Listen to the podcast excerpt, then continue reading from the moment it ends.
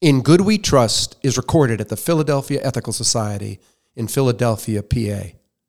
For more information about us, visit phillyethics.org or follow us on Instagram at phillyethics.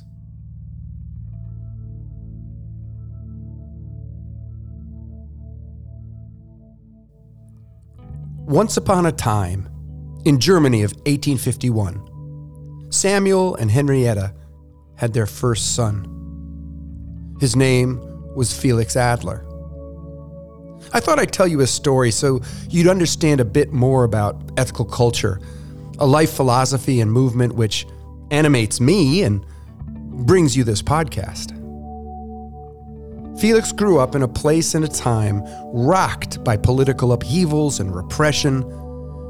Felix's father, Samuel, was a leading rabbi in the Reform movement in Judaism and in Germany. He was embraced by those seeking liberalization in both religion and state. But when the reactionary German government sought to crush the left wing, in 1857, Samuel fled with his wife Henrietta and their children to New York City. There he served as rabbi to Temple Emanu-El, a progressive congregation committed to healing a broken world. This commitment, along with the charitable work that Henrietta Adler shared with her children, set Felix on a path to becoming a rabbi. During college, Felix moved away from belief in a personal God explaining that he just, quote, stopped praying one day. He gave up his intention to follow his father as rabbi of Temple Emanu-El. Felix became a member of the Free Religious Association, founded in 1867 by, get this name, Octavius Brooks Frothingham. Well, Felix was drawn to Frothingham's belief that ethics should arise from experience, sentiment, and study not from supernaturalism. Religious dogma and intolerance had caused too much suffering in the world. As the Free Religious Association devolved into more of a debating society than a vehicle for promoting ethical living, Adler started his life project. In May of 1876, he gave what came to be the founding address of a new congregational movement called ethical culture. In this address, Adler warned of grave dangers facing modern society materialism, greed, apathy. We are, Adler declared, drifting on a seething tide of business, each one absorbed and holding his own in the giddy race of competition, each one engrossed in immediate cares and seldom disturbed by thoughts of larger concerns and ampler interests.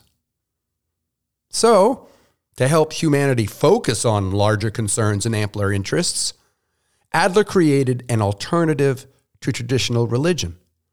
He organized regular Sunday morning community meetings, devoid of prayer and with minimum ritual. Thoughtful words and beautiful music would educate, console, and inspire people to become ethical, engaged citizens. That was the goal, at least. People from all backgrounds would be able to build meaningful lives and to work together to make the world a better place. The New York Society for Ethical Culture was founded.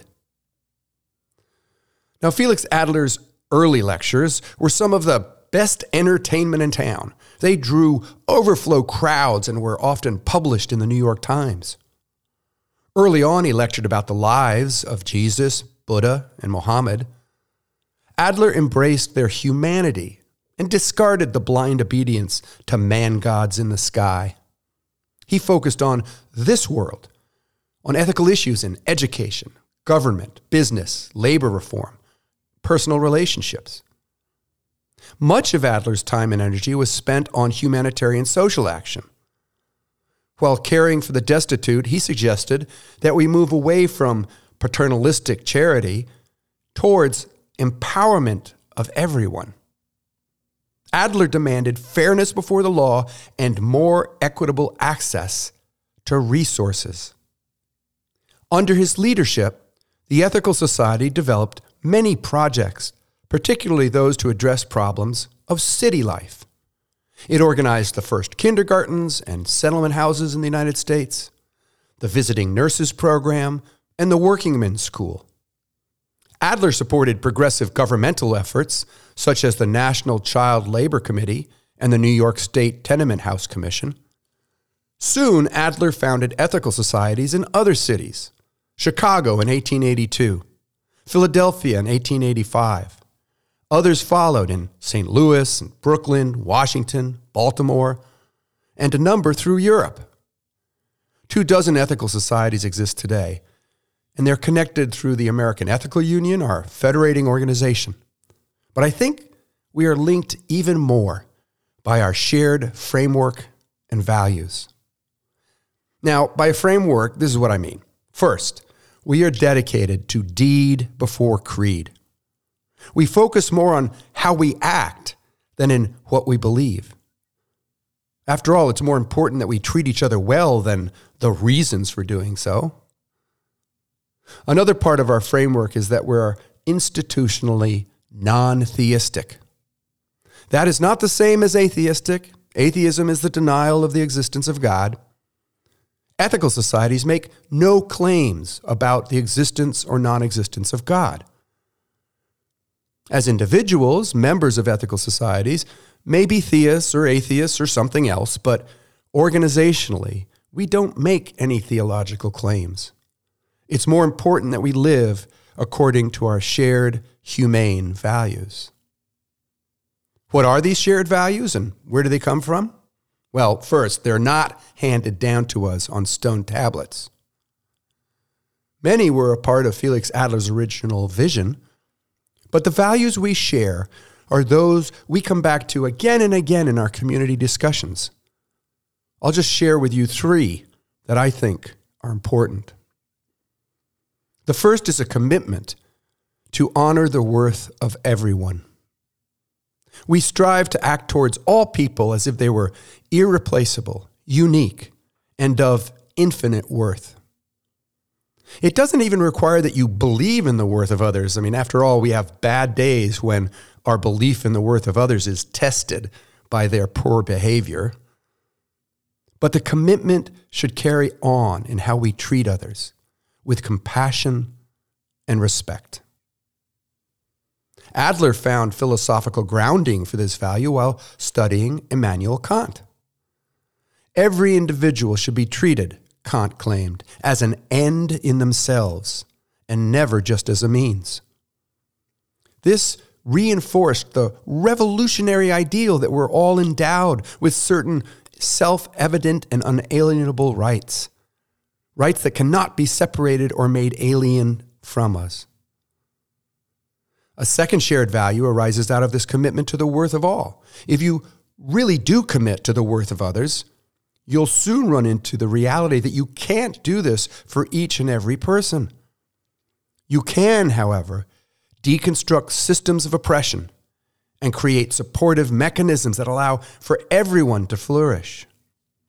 It is the universalization of this commitment to the worth of each person. The value that arises is social justice. A third shared value that I think makes ethical culture particularly unique is that at the Ethical Society, we strive to honor the worth of everyone and to build social justice through the nurturing of ethical relationships. Relationships that are open, respectful, and compassionate. This demands an openness to others and to different points of view. We strive to build such relationships between people and groups and nations and all of life. It admits that we are largely part of an interconnected web. After Felix Adler died in 1933, the world stumbled through the depression and the horror of the Holocaust and World War II. What ethical societies existed in Europe before the war were wiped out. Nearly a century later, we continue to face existential crises war, climate change, bigotry, and the resurgence of religious extremism and political authoritarianism.